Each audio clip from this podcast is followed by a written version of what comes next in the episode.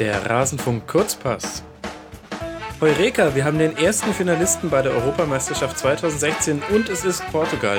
Darüber und über Deutschland-Frankreich rede ich mit dem freien Sportjournalisten Stefan Rommel.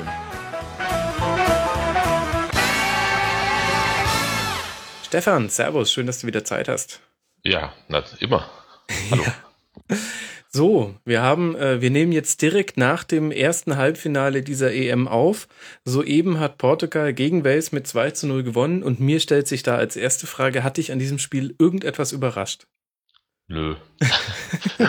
nee, das war wirklich leider zu erwarten, dass es so überschaubar spannend und äh, spannend nicht unbedingt, aber so fußballerisch überschaubar, äh, überschaubares Niveau haben wird und äh, dass sich dann am Ende sehr wahrscheinlich Portugal durchsetzen wird. Ähm, also eigentlich hat mich jetzt relativ wenig überrascht, abgesehen von der Tatsache, dass äh, es Portugal tatsächlich geschafft hat, das Ding nach 19 Minuten zu entscheiden.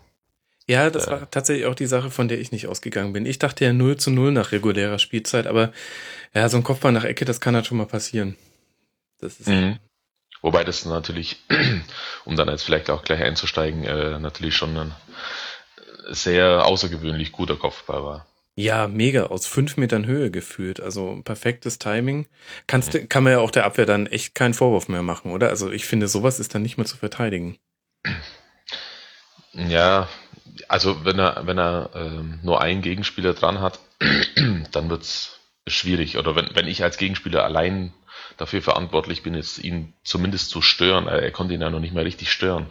Mhm. Also wenn ich jetzt schon die, die Sprunghöhe nicht habe, dann muss ich ja zumindest versuchen, ähm, den Anlauf die zu stören? Die, genau, der Gegenspieler beim Torschuss oder in dem Fall beim Kopfball äh, so zu stören, dass er halt nicht frei dazukommt, aber das war tatsächlich jetzt, der hat sich da von gar nichts stören lassen. Der war, der hat ihn geköpft, als würde er das im Training machen, ohne Gegenspieler und den einfach freiköpfen. Mhm. Und das ist eigentlich super äh, bemerkenswert, äh, abgesehen davon, dass er halt einfach, dass das Timing halt Wahnsinn ist und dass man mal wieder gesehen hat, obwohl er jetzt ja auch schon fortgeschrittenen Alters ist, ähm, dass er einfach der beste Athlet ist, der das Spiel jemals gespielt hat. So. Das wird mir jetzt keiner einfallen, der, der im, im, in, der, in der körperlichen Grundausstattung mehr mitbringt als, als äh, Ronaldo. Ja, ähm, tatsächlich schwierig. Ich äh, versuche mich gerade zu erinnern, wie heißt denn dieser dicke Torhüter? Ach egal. Hätte eh nur ein Witz werden sollen. Also wohin soll das führen? Ja, ja Cristiano Ronaldo, ähm, unumstritten würde ich sagen, Mann des Spiels. Ähm, neun der 18 Torschüsse gemacht bei Portugal, wobei das sagt immer wenig aus. Ähm, der äh, zieht halt auch mal schnell ab, aber tatsächlich nicht nur das 1 zu 0 erzielt, äh, sondern auch das 2 zu 0 dann drei Minuten später vorbereitet mit einer Schusshereingabe, also sagen wir mal einer scharfen Hereingabe, die Nani dann abfälscht. Und dann war nach 53 Minuten tatsächlich innerhalb von drei Minuten dieses vorher relativ öde Spiel entschieden. Ja, das stimmt. Also spätestens mit dem zweiten Tor war es durch und das haben dann, glaube ich, auch alle auf dem Platz gemerkt, auch wenn Waze dann am Schluss noch ein, zwei Mal aus der Distanz äh, so im Ansatz gefährlich war und einmal einen Kopfball, glaube ich, um 16er hatte, den er mhm. nicht richtig trifft oder auch anders verarbeiten könnte, wie ich meine. Ähm, aber sonst war da jetzt, äh, also so richtig äh, was Zwingendes, wie man so schön sagt, war da jetzt äh, nicht mehr dabei und im Prinzip wussten da alle dann, dass wenn jetzt nicht ganz, ganz schnell so bis zur 70. ungefähr rum da irgendwas passiert, dass es dann einfach nichts mehr wird. Mhm. Und Portugal das relativ locker dann nach Hause spielt. Ein bisschen bitter für Waze, weil die erste Halbzeit so ereignislos sie war. Wenn jemand da Vorteile hatte, dann war es Waze mit ähm, zwei, drei so Halbchancen, zum Teil Viertelchancen. Auch aktiver. Ich finde auch, dass sie, ähm, sie sind wieder früh draufgegangen, was sie ja nicht in jedem Spiel gemacht haben. Also es gibt ja quasi das Waze, das früh stört und das Waze, das sich zurückzieht. Das war dann so phasenweise, haben sie das in dem Spiel so ein bisschen angewandt und am Anfang hat es Portugal nicht so ganz ähm, gut hinbekommen, einen, einen ruhigen, neutrale Beobachter würden vielleicht sagen, langweiligen Spielaufbau hinzubekommen. Mhm. Da hatte Wales ja noch ein paar Chancen. Und dann fängst du halt das 0 zu 1 und dann direkt danach das 0 zu 2 und dann ist es halt auch schwierig. Vor allem finde ich ohne Aaron Ramsey. Der hat ja wahnsinnig gefehlt bei Wales. Also ja, zu, zu der, zu deiner zu der Sache davor noch ganz kurz mhm. vielleicht. Nämlich jetzt schon sehr interessiert, wie es weitergegangen wäre ohne das äh, 0 zu 1. Weil ich hatte ja eigentlich schon erwartet, dass, äh, dass Wales äh, auch ein bisschen darauf äh, an, da, dabei ansetzt, ähm, dass die Portugiesen ja jetzt zweimal schon Verlängerung gehen mussten. Mhm. Äh, die hatten jetzt, mussten wirklich viel leisten im Vorfeld, um erstmal so weit zu kommen. Äh, und da hat mir so ein bisschen die Intensität gefehlt. Also die erste Halbzeit war natürlich okay von Wales, da kann man jetzt erstmal gar nichts sagen, aber so, ich habe mir das ein bisschen fetziger vorgestellt alles. Also dass sie da wirklich total in die äh, in diese körperlich Körperlichkeitsschiene reinstoßen, aber das war ein bisschen lasch, fand ich. Äh, und zu der, aber klar, weil du es gerade eben schon ansprichst, äh, ohne Ramsey ist halt nichts los. Ne? Das, da kommt man sehen, was, äh, was der Spieler für diese Mannschaft wert ist. Und ich behaupte jetzt mal, dass es, wenn man so ein, so ein internes Rating nimmt, was ein Einzelspieler für die, für die Mannschaft an sich wert ist, also jetzt nicht mhm. im Vergleich zu anderen Spielern äh, in anderen Mannschaften, äh, dann gibt's jetzt keine zwei also dann ist er auf jeden Fall unter den Top 3 bei diesem Turnier. Das muss man, glaube ich, ganz klar so sehen. Und heute wurde es halt total, ähm, total auffällig. Ja, ich finde, man hat es sehr deutlich daran gemerkt, wo Bell sich die Bälle geholt hat. Also der wird ja immer, ja.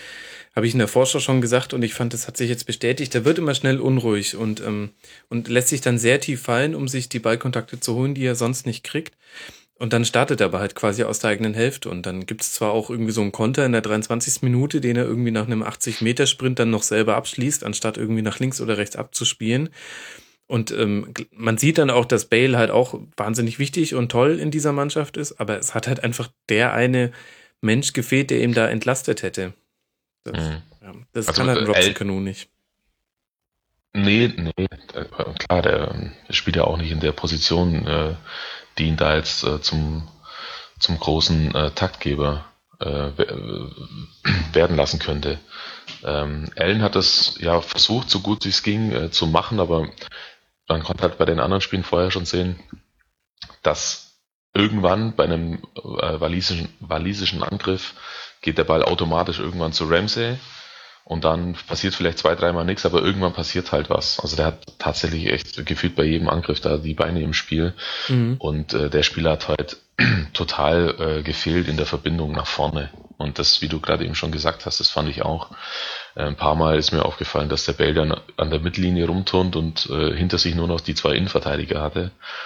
Und dann äh, war es schon so ein bisschen, hat es schon so ein bisschen aktionistische Züge, äh, sein Spiel. Und das natürlich jetzt dann so äh, positiv dann nicht für die Mannschaft und, und so eine Konteraktion wie da bei der Halbchance, die er da hatte, die kriegst du halt einmal in so einem Spiel. Ja. Äh, also ne, das um aus der eigenen Hälfte zu, loszustarten und dann bis ganz nach vorne zu laufen. Also das war eigentlich dann äh, fast aussichtslos, dass es, wenn er die Bälle so tief abholen muss, dass es dann auch noch was wird. Ja, das stimmt. Ich fand es auch ähm, untypisch für, für Wales. Ich habe sie noch dafür gelobt, ähm, basierend auf den vorangegangenen Spielen, dass sie ihre Chancen immer sehr, sehr gut ausspielen. Also sie haben ja nicht viele Schüsse, aber sehr, sehr viele Schüsse aus Tor und vor allem halt mit einer hohen, wie man so schön sagt, Expected Goal Ratio, also aus mhm. äh, meistens ähm, aus dem, im 16er dann tatsächlich abgeschlossen. Ähm, und das hast du unter anderem an der Szene auch gemerkt, wo es eben schon noch Optionen gab. Äh, links den Spieler, der mitgelaufen ist, war eine 3 gegen 3 Situation. das musst du eigentlich ausspielen, würde ich sagen, selbst wenn du Gareth Bale am Ball hast. Ja, nee, das sehe ich anders. Ja? Äh, ich finde, ich finde, dass die, ähm, dass die Portugiesen, die drei, die da übrig geblieben sind, sozusagen, dass die das auch echt gut gemacht haben. Also die sind wirklich sauber ins Zentrum gefallen Mhm. Ähm, und ich habe hab beim ersten Mal gucken, habe ich mir gedacht, jetzt ziehen halt weg. Also ich weiß nicht, wer da der Stürmer war von Wales, aber der, ähm, der hat dann ja auch den eigentlich richtigen Laufweg äh, genommen, aber der Portugiese geht nicht mit und dann äh, fehlt halt da die, die Lücke, in die dann entweder der Pass kommen kann oder aber Bale dann das Tempo drin, im Tempo bleiben kann und dann noch ein paar Meter mehr gehen kann. So musste halt dann, glaube ich, aus 22, 23 Metern abziehen, aber hatte noch nicht mal das, das Tor frei für sein Schussfeld. Also das war jetzt nicht die allerbeste Lösung, das stimmt schon, wobei ich auch finde, die, die, ähm, die Portugiesen haben es wirklich gut gemacht in dem Moment. Okay. Für die Situation. Mhm. Wir haben vorhin schon ganz kurz den Namen erwähnt, äh, Joe Allen, das wäre ja so ein bisschen der, der Dritte im Bunde gewesen, von dem man sagt, äh, wenn offensiv bei Wales was geht, dann ähm, hat er seine Füße mit im Spiel. Ich fand, dass man dem am meisten fast noch zusammen vielleicht mit Collins angemerkt hat, ähm, um was es geht in dem Spiel und gleichzeitig ähm, hat seinem Spiel auch gar nicht gut getan, dass er sich schon in der achten Minute eine gelbe Karte geholt hat. Ich äh, fand den irgendwie, da hat mir so die, die Spritzigkeit gefehlt und auch der Mut dann im nach vorne gehen. Also der hat halt in dieser acht Minute die gelbe Karte hat er sich ja geholt, weil er den Ball verloren hat im Aufbau und das eine sackgefährliche Situation war. Da hätte Portugal eine große Chance kriegen können. Ähm, und dann hat er quasi mit einem taktischen Vorsicht die gelben geholt und ich hatte irgendwie in manchen Aktionen den Eindruck, der hat die Angst, nochmal diesen, diesen Ballverlust zu haben. Mhm.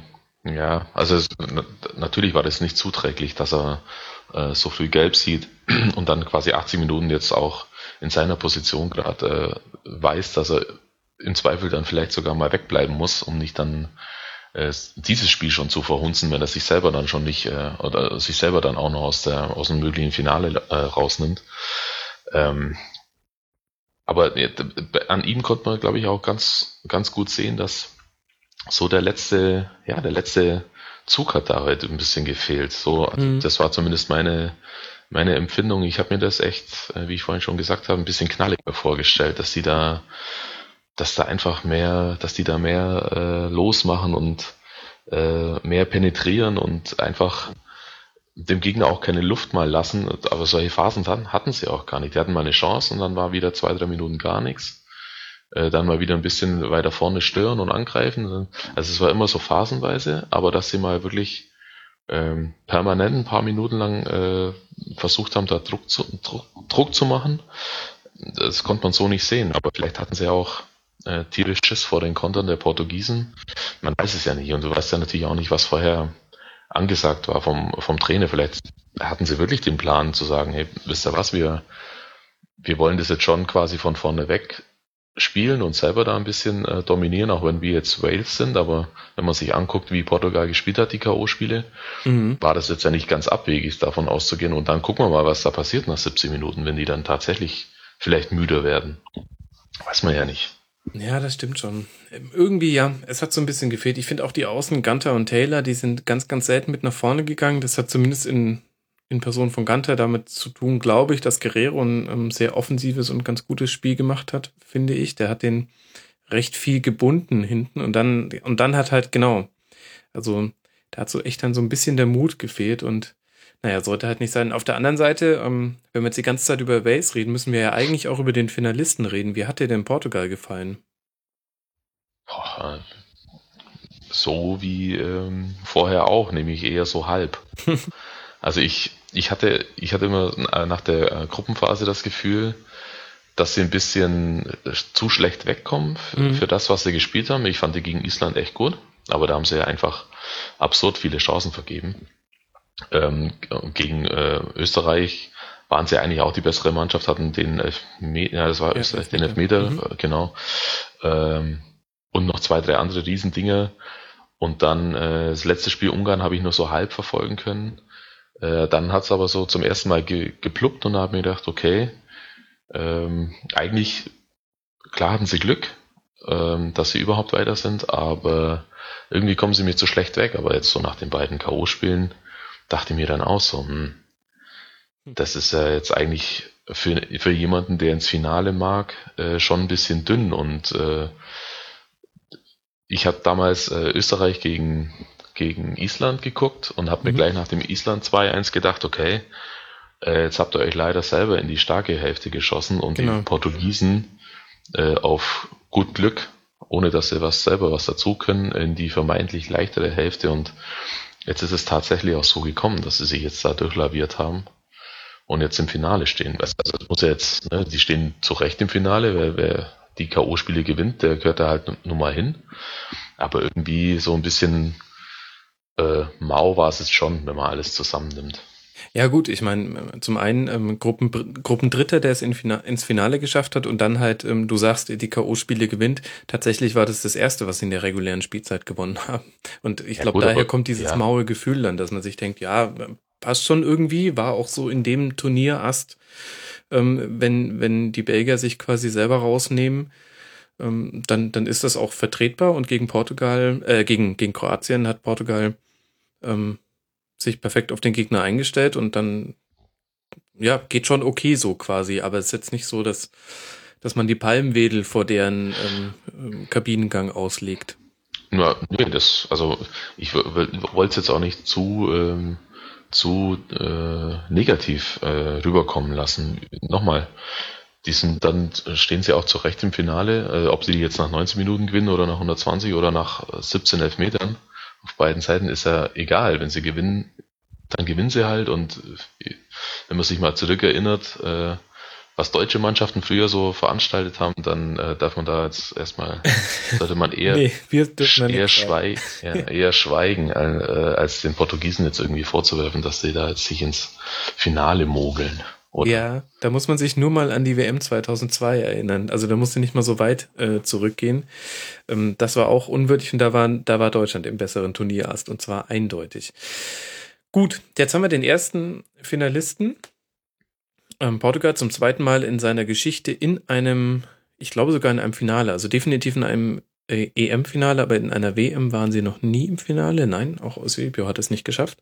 Ähm, und wir alle wissen, wie das erste ausging. Das äh, war gegen Griechenland bei der Heim-EM denkbar ungünstig aus portugiesischer Sicht. Und jetzt wird dann morgen, beziehungsweise wahrscheinlich heute, ähm, je nachdem wann das hier veröffentlicht wird, ausgespielt, wer der Finalgegner wird. Und zwar zwischen Deutschland und Frankreich nachdem uns jetzt bei Portugal gegen Wales so gar nichts überrascht hat, was erwartest du dir denn bei Deutschland gegen Frankreich?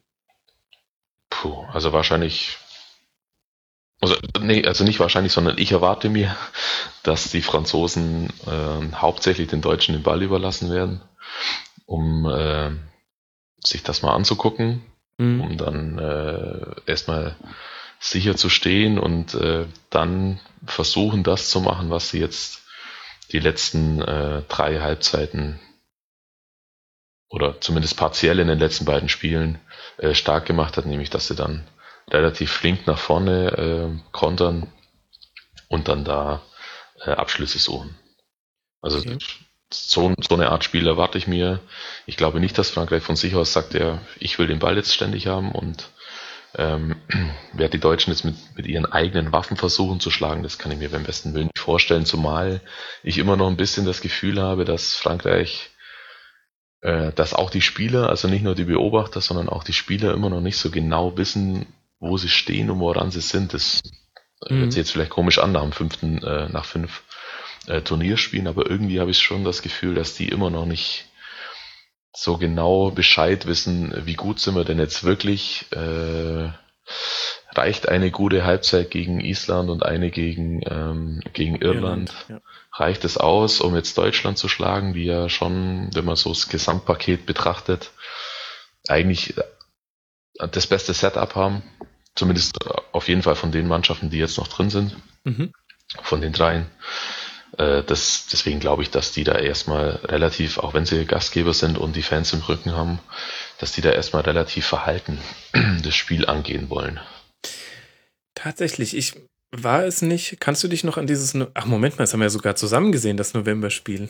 Ich erinnere mich. Ja, das wir, haben wir, ja, genau. Wir saßen in der Nähe des Münchner Hauptbahnhofs und ja. haben uns diesen, diesen Klassiker angeguckt und da sind sie, also in der zweiten Halbzeit ist es ja ein bisschen verflacht und man weiß jetzt auch nicht, ob das nicht auch damit zu tun hat, dass ich bis dahin schon irgendwie, zumindest zu den Trainern, hatte sich ja wohl schon rumgesprochen, was da in der Stadt Paris und auch vorm Stadion passiert ist.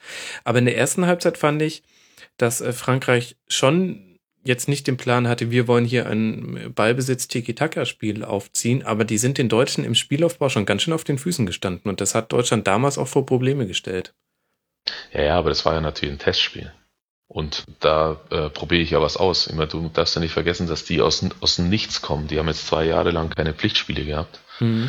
Ähm, und auf, auf äh, Wettbewerbsniveau Spiele absolvieren müssen oder dürfen und äh, nutzen dann so einen Test gegen eine starke Mannschaft natürlich auch, äh, um da ein paar Sachen äh, aufzudecken, die bei denen jetzt nicht laufen oder, oder eben um Dinge auszuprobieren äh, gegen einen Gegner, der, der wirklich eine Referenzgröße darstellt und nicht jetzt irgendeine andere Mannschaft, die jetzt vielleicht nicht so stark ist. Und deswegen glaube ich nicht, dass dieses Spiel damals auch wegen der Begleitumstände natürlich äh, mhm.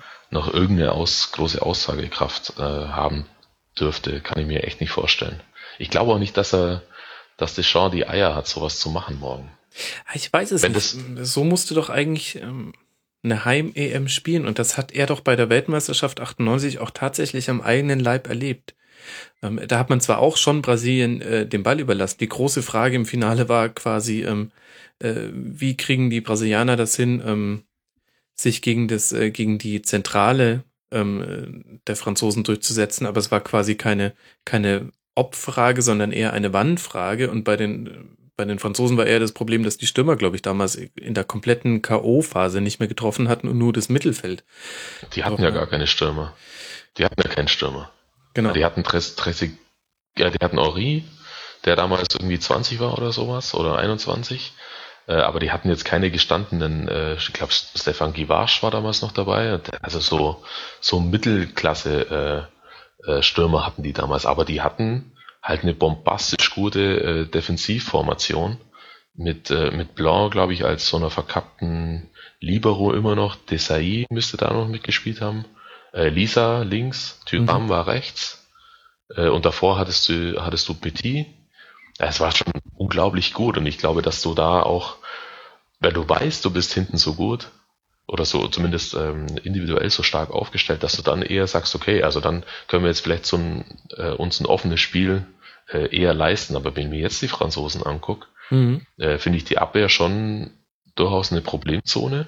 Äh, nicht nur die beiden Außenspieler, über die ja jetzt relativ viel gesprochen und geschrieben wurde, sondern äh, äh, Rami war nix, finde ich, die in den, in den Spielen, die er spielen musste oder durfte. Okay. Ähm, Koscielny war natürlich, war natürlich äh, sehr gut, auch erstaunlich gut, wie ich finde. Und Loris kann man nicht so genau einschätzen. Der hatte diesen super, diese super Parade gleich im ersten Spiel nach ein paar Minuten gegen, gegen die Rumänen und seitdem aber irgendwie war jetzt nicht mehr großartig auffällig, weil er es auch gar nicht so unbedingt sein musste.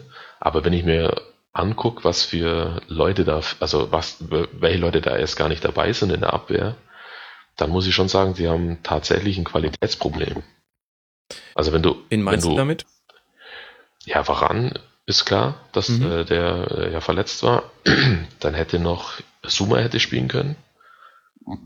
Kurt Suma. Mhm. Äh, Sako ist ja gesperrt, beziehungsweise hat sich ja selber äh, rausgenommen wegen der Doping-Geschichte. Äh, mhm.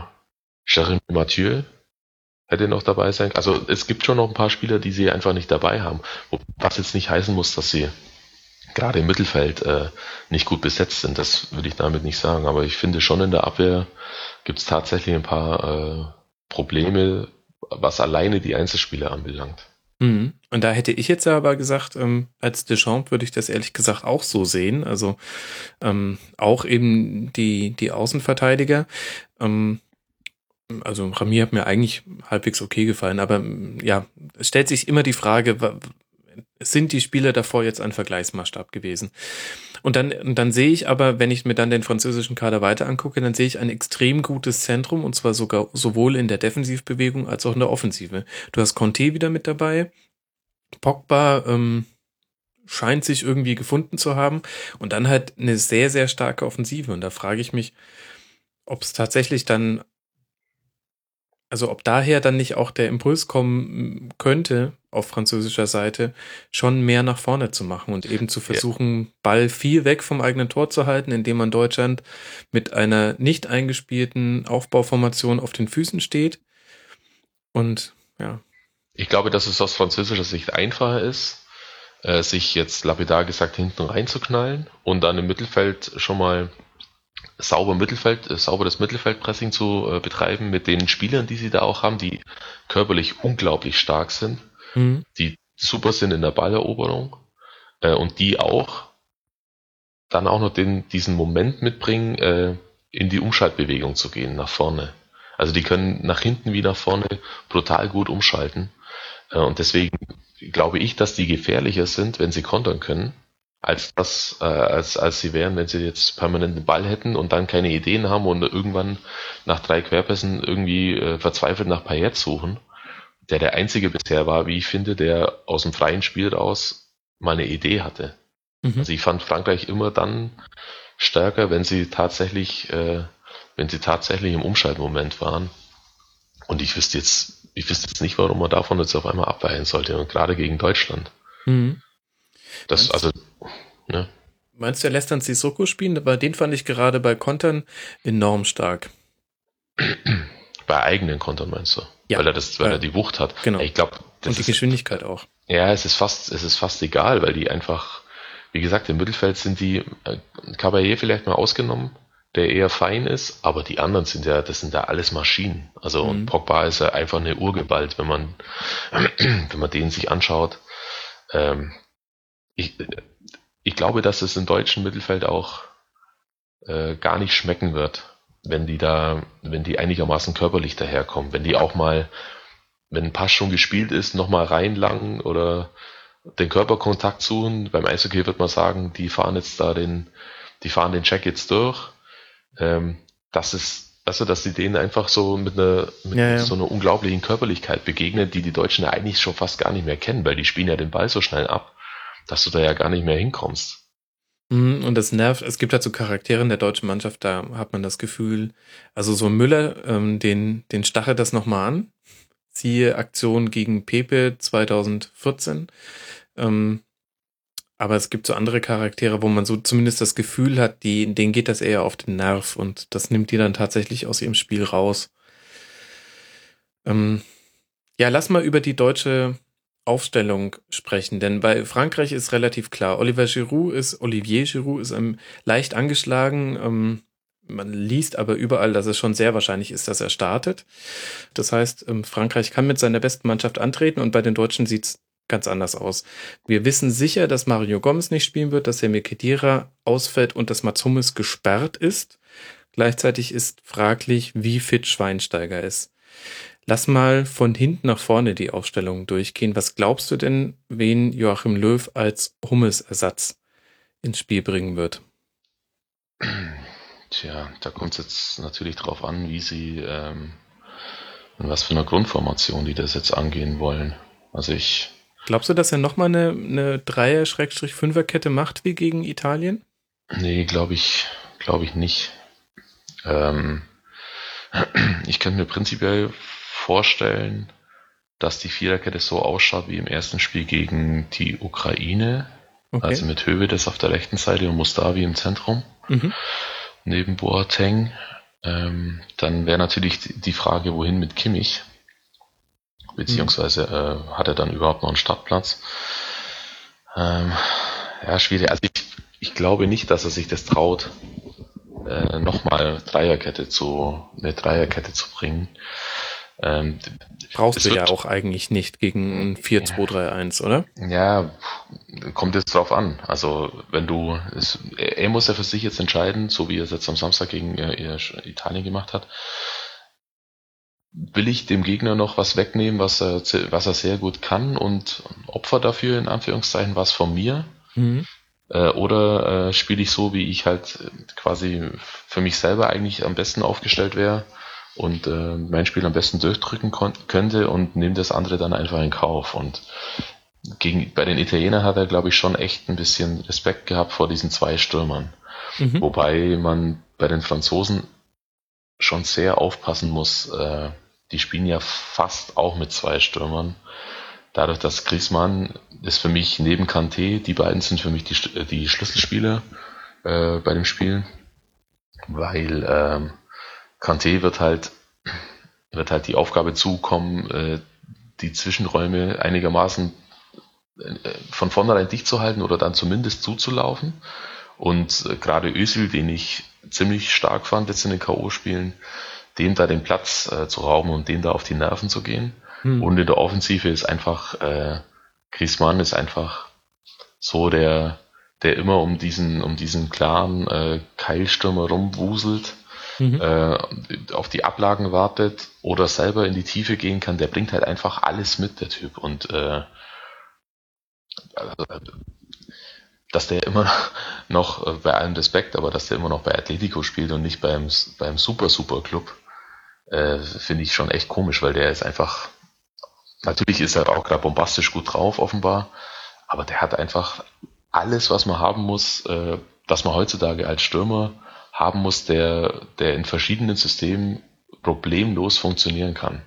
Der könnte gegen eine schwache Mannschaft vorne drin stehen und Tore schießen und er kann aber jetzt auch gegen Deutschland morgen ähm, Kontosituationen einfädeln und selber abschließen.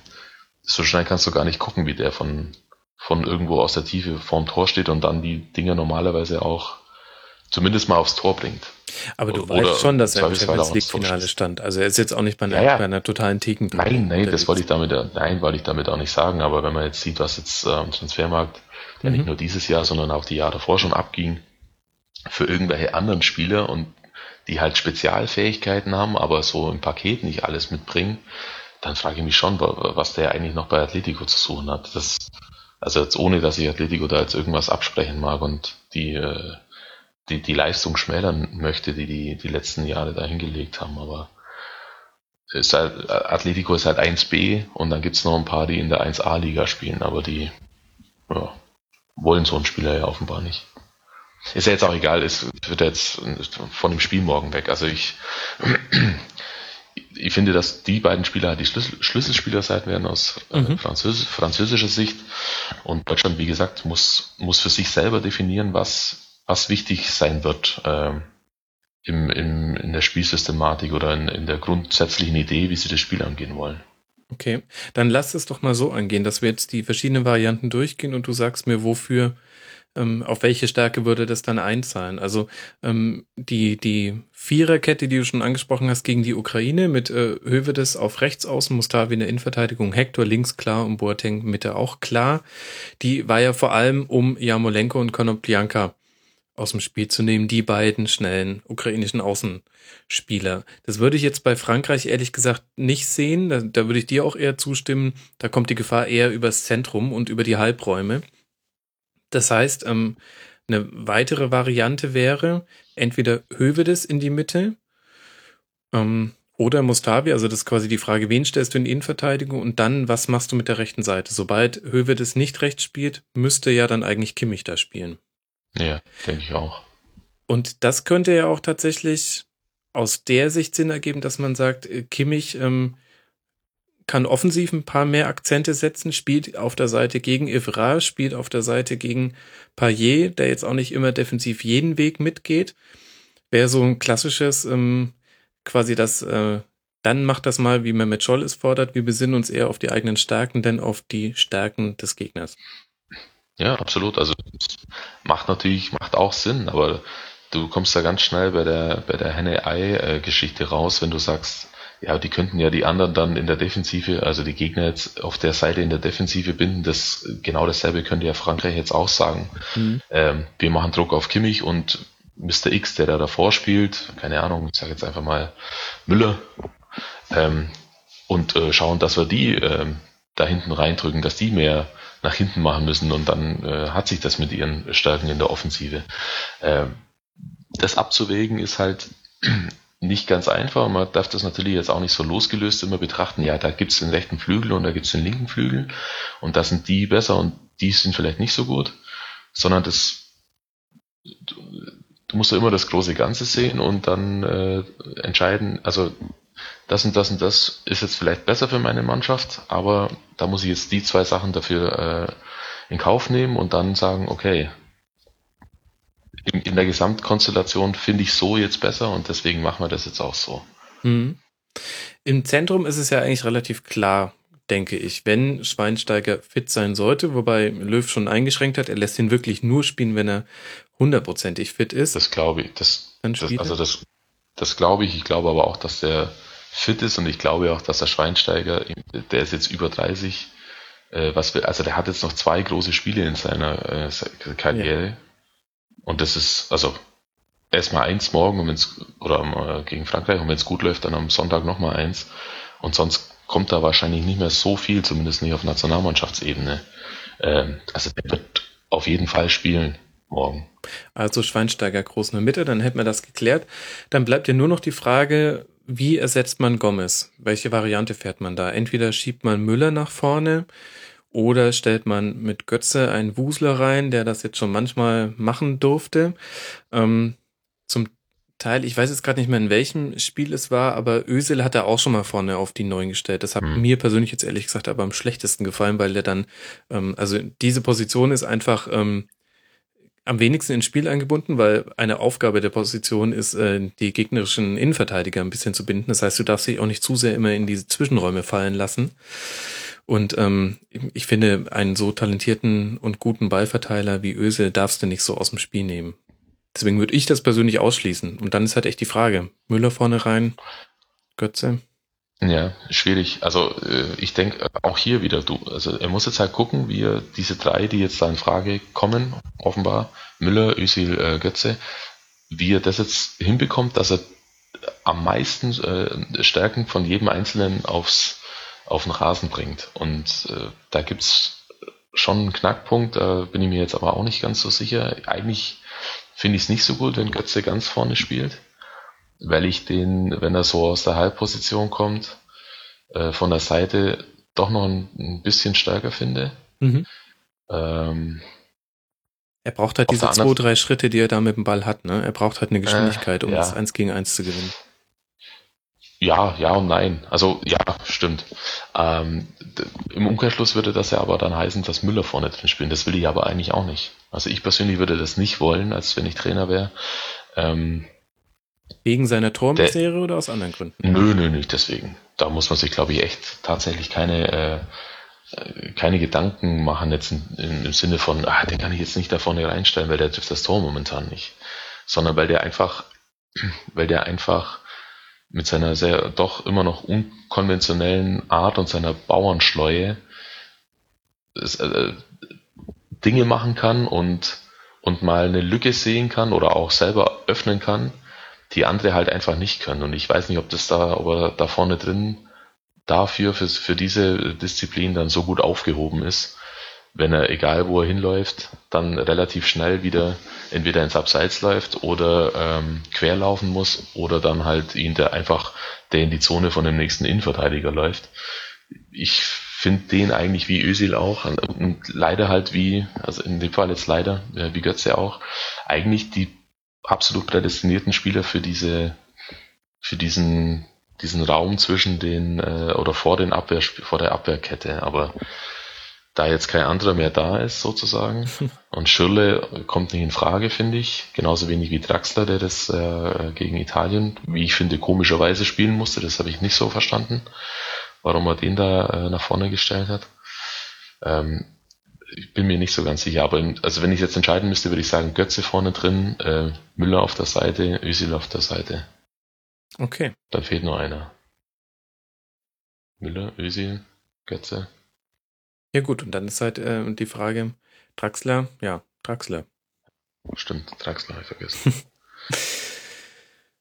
Was ist so, bevor wir jetzt noch weiter über die Aufstellung rummeandern? Ja. Bist selber ein bisschen genervt, gell? nee, nicht genervt, aber das ist ja, nee, es ist halt einfach, wir wissen ja nicht, wie die Überlegungen sind, wir wissen nicht, was sie sich jetzt an, äh, an Analyse und äh, rausgezogen haben. Alles können sie ja nicht niemals be, äh, be, beachten während dem Spiel. Dann nehmen die sich jetzt drei, vier wichtige Sachen raus vom Gegner und dann gibt's halt den viel zitierten Matchplan und den kennt halt keiner.